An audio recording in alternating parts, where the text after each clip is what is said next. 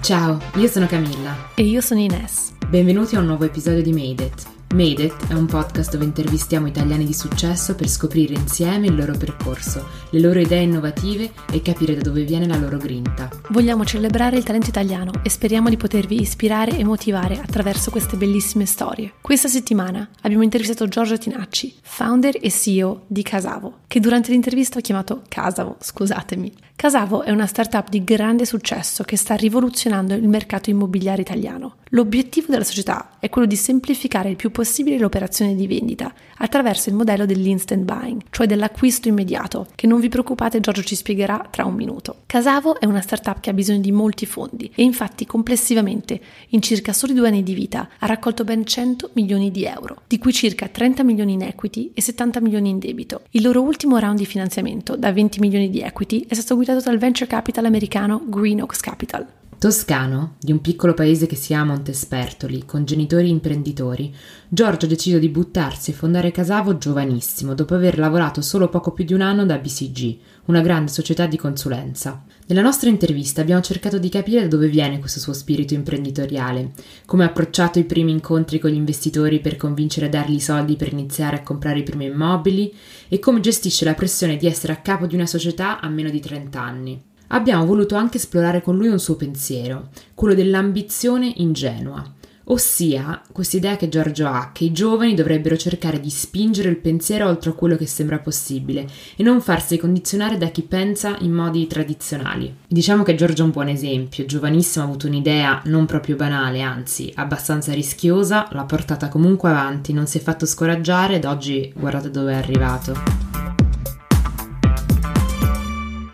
Eccoci. Olli, scusate il ritardo. Come stai? Bene, voi? No, figurati, figurati. Bene, bene. Siamo molto felici di averti come ospite, non vediamo l'ora di scoprire come sta rivoluzionando il settore del, dell'immobiliare. Però prima di cominciare, ci puoi fare un, un elevator pitch e raccontarci in 30 secondi cosa fa Casavo? Casavo è il primo instant buyer immobiliare. Quello che facciamo è offrire un servizio di vendita alternativo a chi vuole vendere la propria casa. L'alternativa al processo di vendita tradizionale che è lungo, complesso e eh, soggetto a incertezza è ricevere direttamente un'offerta di acquisto da parte di Casavo con una garanzia di chiudere la transazione dal notaio nel giro di 30 giorni. Dopodiché noi prendiamo l'immobile, lo ristrutturiamo più o meno estensivamente e troviamo l'acquirente finale. Abbiamo guardato il tuo TED Talk, ovviamente, dove raccontavi del business di Casavo e di solito questo processo per vendere una casa in Italia ci si mette, dicevi, in media 8 mesi, no? Sì, dipende. Diciamo che nelle aree metropolitane dove noi siamo presenti in Italia il dato medio è di oltre 6 mesi diciamo che i problemi dal nostro punto di vista del processo di compravendita tradizionale, quello che stiamo cercando di risolvere sono tre tempi, perché è un processo molto lungo, la complessità del processo, perché se tu devi dare il mandato ad un'agenzia, interfacciarti con più controparti, è un processo che comunque diciamo ti lascia un po' a te stesso e richiede un certo grado di competenze professionali per portarlo a termine. E allo stesso tempo il fatto che tu non sai quando venderai e che cifra venderai rende tutta la transazione soggetta a un certo grado di incertezza e stress. Diciamo, noi cerchiamo di risolvere questi problemi rimuovendo uno step nel processo, è quello di trovare l'acquirente finale perché ci proponiamo noi direttamente come acquirenti finali, facendo noi in primis un'offerta nel giro di pochi giorni alla persona che vuole vendere il proprio immobile e dando garanzia che dal primo contatto, diciamo, riusciamo a liquidare il 100% del prezzo dal notaio, si avvia tutta la parte di valorizzazione di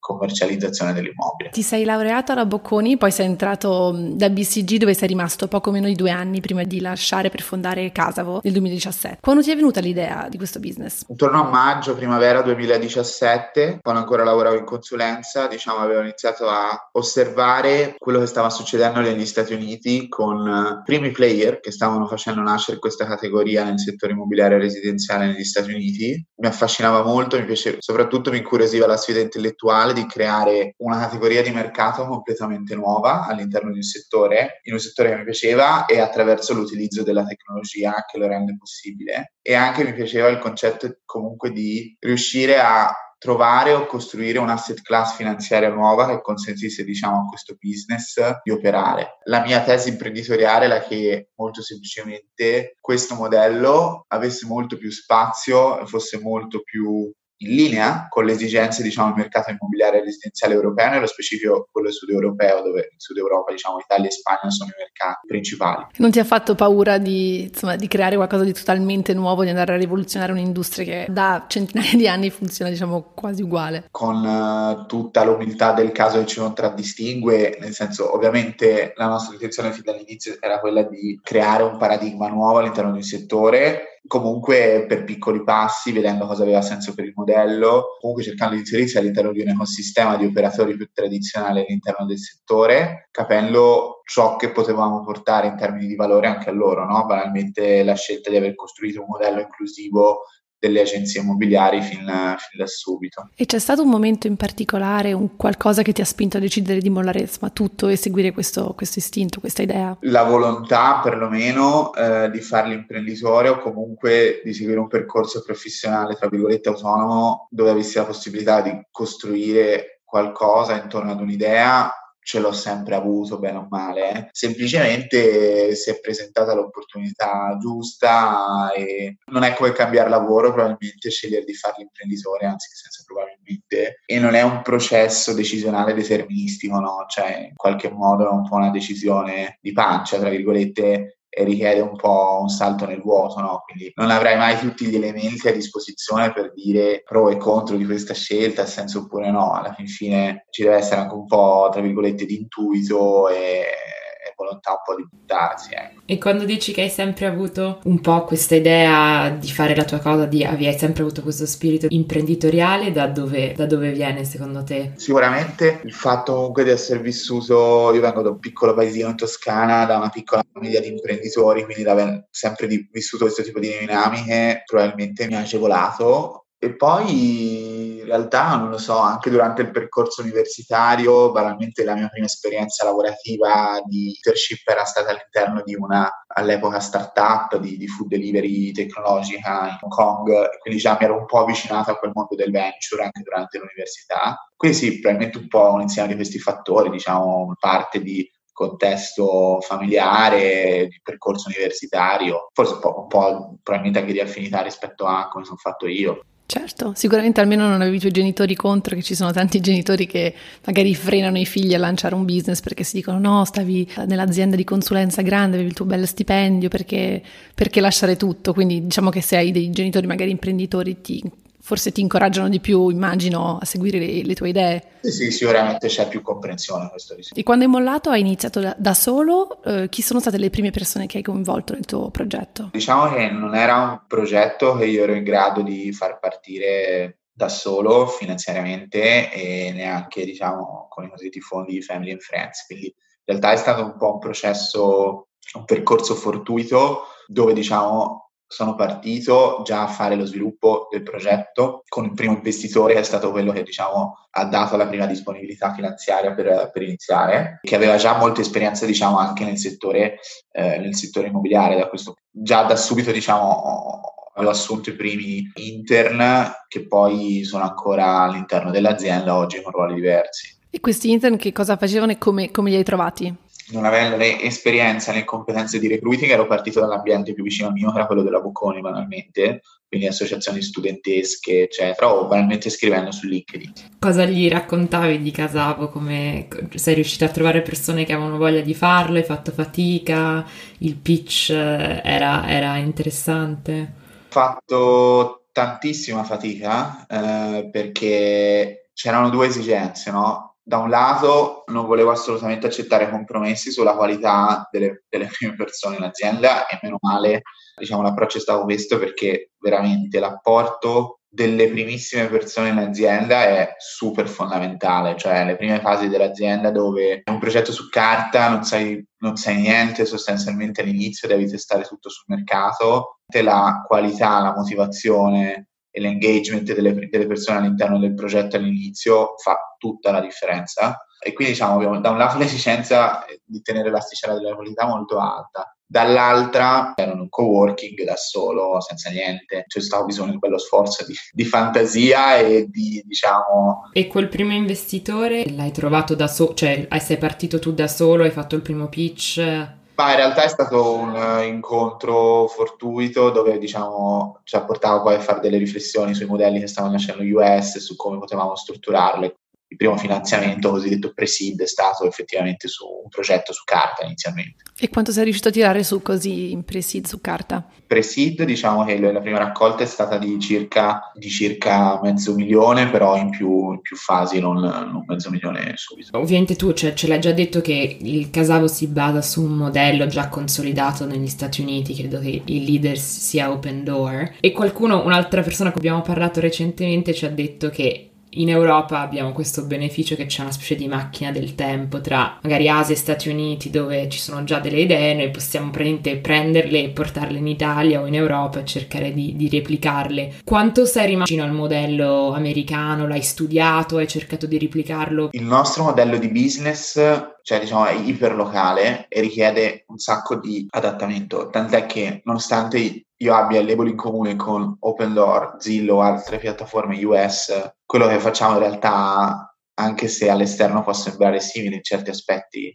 è molto diverso. Questo perché, diciamo, un modello che deve essere per forza adattivo rispetto al mercato, no? Siamo sempre stati molto flessibili, agnostici rispetto a quello che succedeva all'esterno e veramente ci siamo basati solo su come rispondeva il mercato, no? Quindi ti ha aiutato ad avere l'idea, magari è nata da quello e poi... Eh, abbiamo visto che c'era un'opportunità e la vision finale è stata sicuramente stimolata da quello che stava succedendo in US, no? Sono d'accordo sul punto della macchina del tempo allo stesso tempo ci sono dinamiche socioculturali completamente diverse e ci sono degli elementi molto specifici per un modello come il nostro che richiedevano una declinazione locale in modo, in modo importante. E, e, poi ovviamente Casavo ha un business, cioè un business model super capital intensive perché eh, l'abbiamo detto all'inizio, voi comunque comprate gli immobili per poi rivenderli. So che hai trovato subito questo primo investitore che sicuramente ti ha dato molto coraggio, ma non hai avuto paura che questa, questo fatto che fosse così capital intensive e dovessi trovare così tanti fondi potesse bloccare la vostra crescita? Sicuramente sì, nel senso il tema c'è ancora oggi, oggi siamo in una fase di crescita esponenziale e vedremo cosa succederà in futuro. Ci sono due tematiche, no? C'è una tematica di strutturale che è un elemento di business a tutti gli effetti più che di finanza, che è di raccolta e disponibilità di capitale di debito per proprio finanziare le transazioni immobiliari, cioè noi abbiamo ad oggi 150 milioni di linee di credito disponibili che abbiamo raccolto nel tempo e che utilizziamo proprio per prenderci delle esposizioni finanziarie su degli asset, valorizzarli e poi trovare gli acquirenti finali. E questo è stato un percorso, diciamo, lungo e tortuoso perché stiamo parlando di debito che bene o male ha un sottostante immobiliare. Era, era impossibile inizialmente raccogliere da, da, player bancari, quindi diciamo ci siamo un po' dovuti sforzare anche in modo creativo di cercare delle soluzioni andando diciamo con esigenze diverse da player diversi nel tempo, quindi siamo passati da strutture di debito privato a fondi di debito internazionali a emettere dei primi titoli di debito fino a che diciamo adesso siamo invece su una soglia più istituzionale da questo punto di vista e quindi paradossalmente è stato molto più difficile prima quando uno diciamo aveva esigenza di meno capitale di debito e è più facile ora forse. Dall'altra parte il capitale di rischio invece serve proprio per sostenere la crescita dell'azienda. Sicuramente il focus strategico è sempre stato su quel, sulla componente di debito, la di capitale di rischio non è per niente scontata, però è quella che ci, diciamo, ci consente di crescere proprio a livello di struttura, no? di fare investimenti in persone, di fare investimenti in tecnologia, in marketing, al fine di sostenere questo tipo di crescita. La domanda se ci sarà il capitale tornato dopo oppure no, penso che sia una domanda che diciamo, prescinde da, dal nostro caso specifico, probabilmente nel nostro c'è un elemento anche di capitale di debito che si somma questo che però ha logiche, ha logiche diverse. Il bello e il brutto se vuoi fare l'imprenditore in tech, in un business dove diciamo sei supportato da fondi, fondi venture capital o da mercati che hanno logiche, logiche simili. Se parliamo parte più equity, appunto venture capital, fondi, ti ricordi i tuoi primi incontri, come sono andati, come gli hai raccontato il, il business, se l'hanno capito? Sicuramente non ero neanche bravissimo io a raccontarlo e ho imparato nel tempo come diciamo, impostare una narrativa in funzione dell'audience che andava avanti, in funzione di quelle che è il contenuto, le metriche dell'azienda momento. Il mio approccio è sempre stato quello di, cioè alla fine è un business di persone e soprattutto laddove tu cerchi capitale di rischio, tu stai cercando un socio per X anni prima che capitale, no? Cioè la prima cosa importante è trovare un investitore con cui, diciamo, tra virgolette, sei un po' disposto a, sp- a, sposarti per X anni, perché di questo si tratta. Quindi, diciamo, la mia attenzione è sempre stata su, sulle persone probabilmente non sono neanche migliori imprenditori da un punto di vista di ottimizzazione della valutazione o strategie da questo punto di vista, che chiaramente mi interessano, ma sono sempre stato interessato diciamo, a trovare delle controparti che contribuissero, aggiungessero valore nel guidare la governance e la direzione strategica dell'azienda andando avanti. Certo, poi queste persone ti danno dei soldi e non so, sentivo la storia di qualcuno che raccontava, eh, se ti arriva questo milione di euro, quanti sono i primi soldi nel conto, e però ti dici, oddio, questi soldi in realtà non sono miei, cioè io ho fatto una promessa a questa persona che devo crescere l'azienda, moltiplicare questa cosa, poi dipende con che tipo di fondo stai lavorando, però certi si immagino che sarai la prossima one billion dollar company, come si dice, quindi che diventerai un unicorno, una super startup. Ti mette pressione questa cosa, la, la gestisci, ci pensi nel, in tutti i giorni o, e se sì come, come gestisci questa cosa? Sì, ovviamente soldi che vanno a finanziare un progetto che perde dei soldi inizialmente strutturalmente, no? E quindi io sempre avevo grande rispetto di questo e abbiamo sempre cercato di gestire le cose nel modo più frugale possibile a livello aziendale, proprio in considerazione del fatto che quei soldi sono lì per supportare una crescita e ogni euro ricevuto dovrebbe essere tutelato e gestito nel rispetto di, di chi ha creduto in quel progetto affinché finanzi la crescita, no? E comunque sento la responsabilità giustamente di portare avanti un progetto imprenditoriale con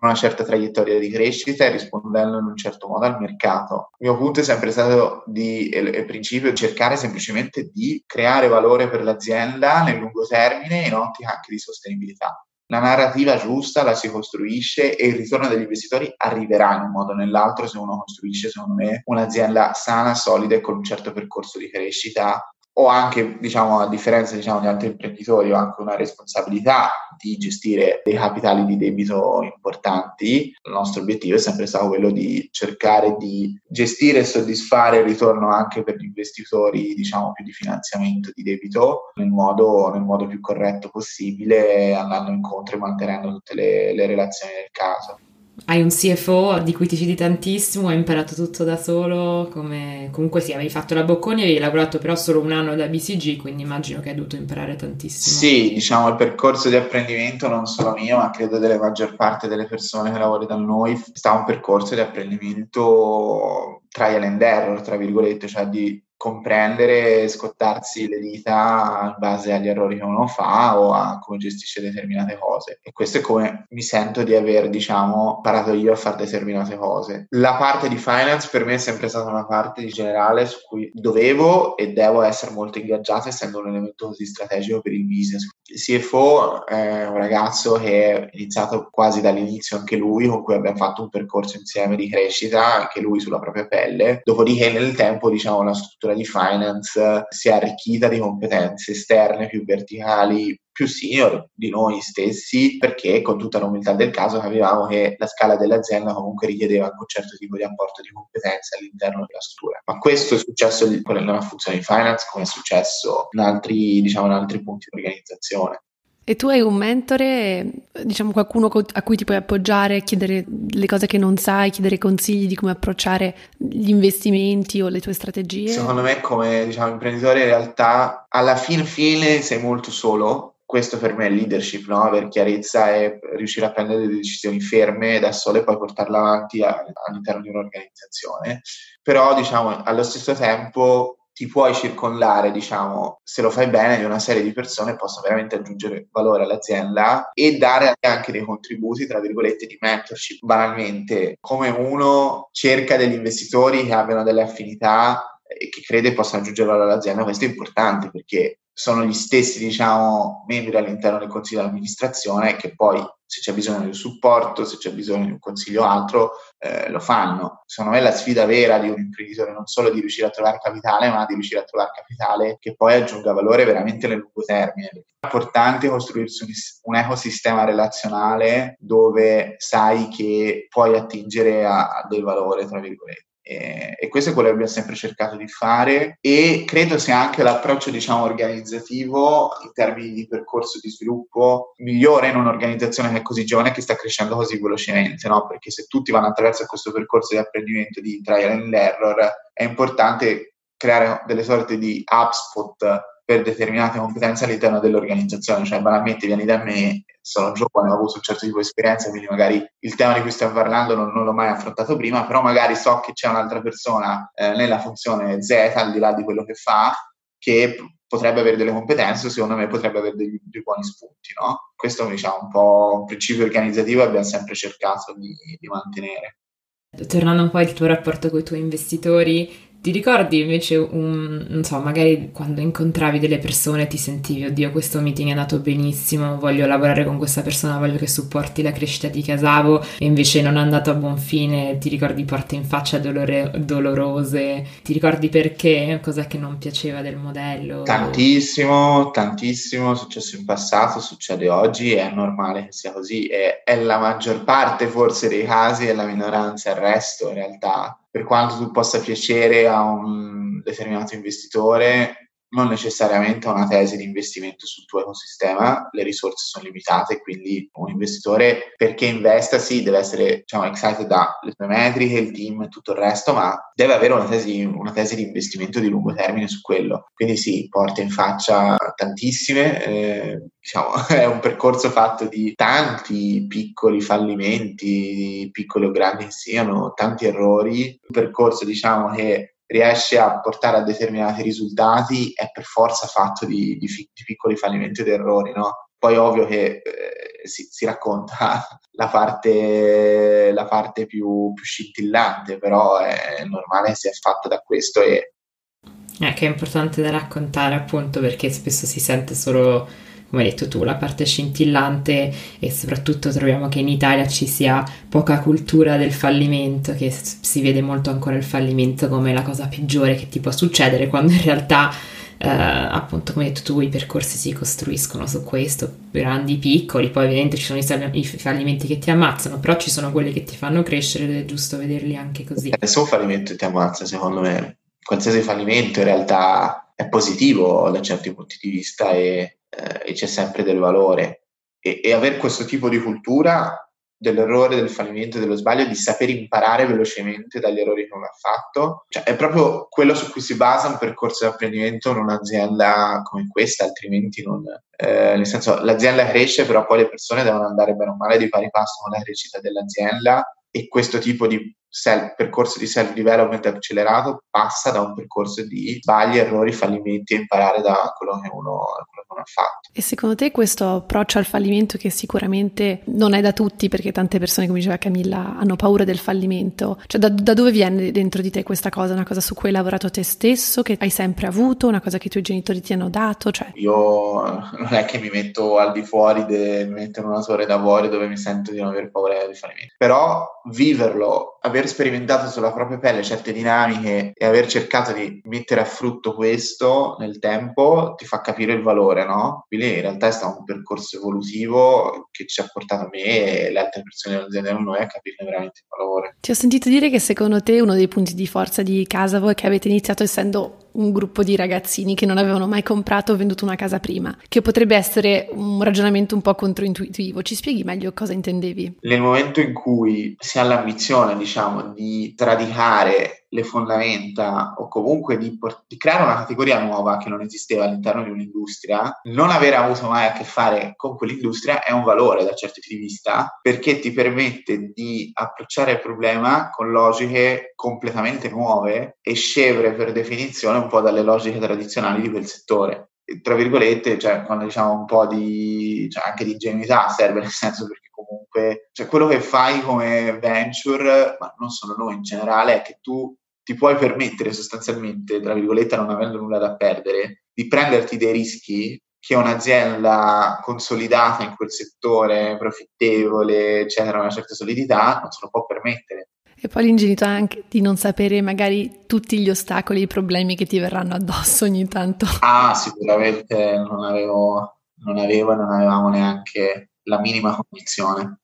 È quello che sento dire da tanti imprenditori. Io sono nel mondo della cosmetica e mi ricordo che dicevano: Se avessi lavorato in questa industria non avrei mai fatto quello che ho fatto. Invece, partendo con l'ingenuità, poi ce l'ho fatta. E... Un'altra domanda che ti volevo fare è: secondo te, il fatto che né te né i, i primi pers- le prime persone che lavoravano con te avevate mai comprato casa o mai avuto esperienza insomma, nel mondo del real estate, questa cosa è una cosa che gli investitori hanno capito, hanno valorizzato o è stato un punto di... Alcuni sì ed altri no, quelli che hanno creduto nel progetto ci hanno visto un valore, anzi è stato un elemento importante soprattutto nella fase iniziale. Dopo è ovvio che invece è stato importante portare anche delle competenze strutturate, solide, di esperienza dal settore, però inizialmente è stato un valore per chi ci ha creduto. E più che con tutti gli altri imprenditori con cui abbiamo parlato, posso immaginare che insomma, il numero di volte in cui ti hanno detto questo non può funzionare o ci vogliono troppi soldi o ci sono troppi problemi, insomma come, come rispondevi, rispondi tuttora a chi ti dice così? Ma l'obiettivo nostro è sempre stato quello di essere molto fattuali nel prendere decisioni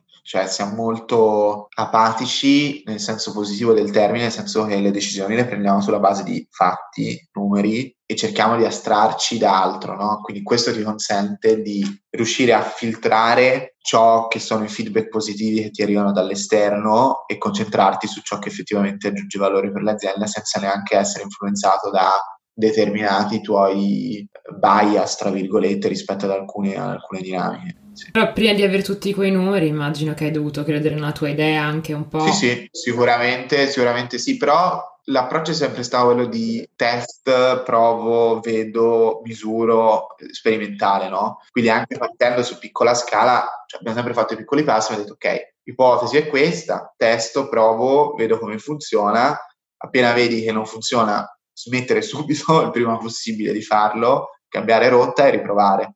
E qual è stato il più bel momento, quello che ti ha reso più insomma, fiero di, di te stesso da quando hai cominciato? Quando è iniziato il lockdown e la pandemia, vivevamo una situazione di incertezza pesante come tutti, no? Aver visto un'organizzazione muoversi così velocemente, così reattiva al cambiamento, eh, nonostante con tutte le difficoltà, problemi personali connessi a, connessi a, questo, evento, distanza, cambi di rotta veloci, eccetera, questo per me è stato importante perché lì ho visto veramente i frutti di un lavoro di investimento sul capitale umano che abbiamo sempre fatto fin dal giorno zero. E lì è, è, vedi quando diciamo c'è veramente un allineamento valoriale e culturale all'interno di tutta l'azienda, no? lì, lì, veramente vedi, perché lì è proprio il classico esempio dove tu non puoi avere un processo, una soluzione strutturata, definita, quindi per forza ti devi fidare, tra virgolette, di avere una base comportamentale e valoriale comune all'interno dell'azienda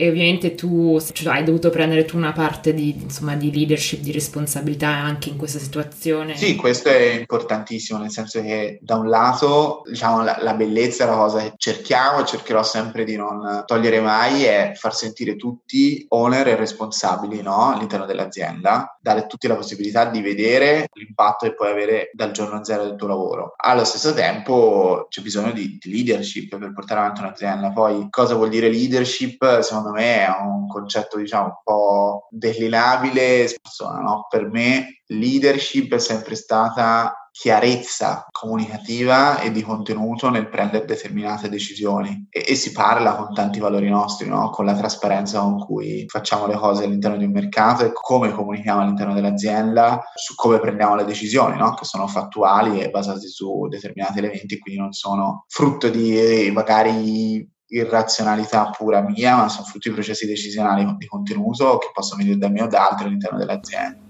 Ed è una cosa, immagino appunto da come la sta raccontando, che è una cosa a cui tu hai pensato molto e a cui fai attenzione, perché potrebbe essere anche una cosa che, non, che uno non, non, considera tanto e poi insomma nasce un po' per caso. Devo dire che onestamente secondo me all'interno di un progetto imprenditoriale di alta crescita i momenti introspettivi che uno si riesce a ritagliare sono son pochi e di riflessione su questi aspetti, che è sbagliato da un lato e secondo me sempre bene avere un po' di peace of mind per uh, riflettere su questi temi, però è anche frutto, diciamo, di come abbiamo costruito tutto il management team, no? Perché vedo molto valore nella diversity e quindi banalmente anche solo il fatto di avere elementi di leadership un po' diverse, ma che comunque hanno una base, un nocciolo comune all'interno di un certo spettro di, di valori, può, può, aver senso, no? Perché quindi la leadership non è solo mia, ma è distribuita all'interno dell'azienda, c'è un cascade valoriale che parte dal management team.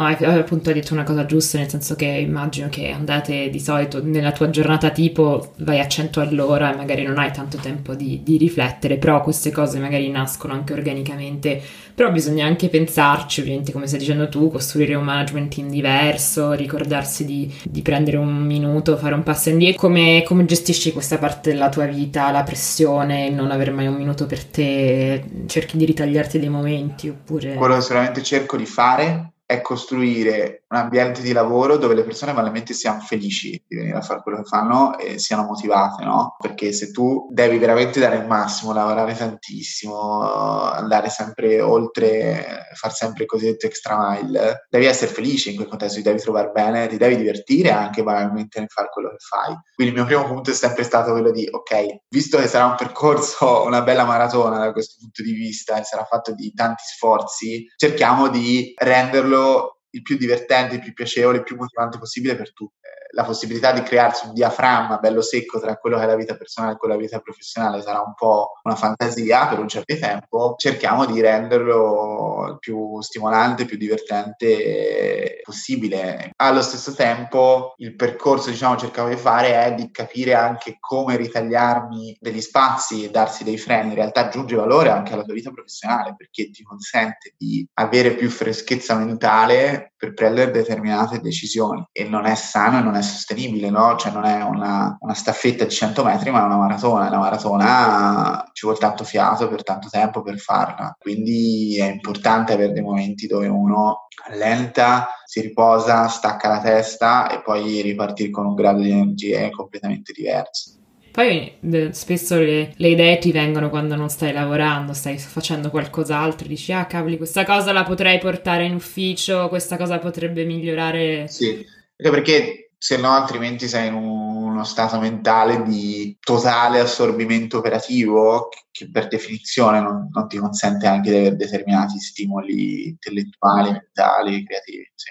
Va bene, stiamo, stiamo avvolgendo alla fine del, dell'intervista e, e, entra la fase consigli. E ti volevo chiedere qual era il miglior consiglio che hai ricevuto durante questo percorso e che, diciamo, vorresti dare a qualcuno che magari vuole intraprendere un percorso simile al tuo, comunque imprenditoriale. Fare sempre ciò che credo e crediamo abbia valore per l'azienda, un po' anche di fregarsene, tra virgolette, di determinati segnali esterni. E a qualcuno che magari si vuole buttare, ma diciamo che ha un lavoro molto stabile o guadagna bene e non sa se prendere questo rischio, questo salto nel vuoto, cosa, cosa diresti? La mia visione su questo è abbastanza netta, nel senso che devi avere, tra virgolette, i lacci delle scarpe eh, legate all'acceleratore no, non funziona. È un tipo di scelta che è bianca o nera, no? Cioè o la fai e ti ci butti o non la fai, perché il grigio non funziona. Quindi questo è il mio primo spunto. Il mio secondo spunto è pensare, no, ok, faccio questa cosa, non funziona o altro, qual è la cosa peggiore che mi succede? Probabilmente torno a fare quel lavoro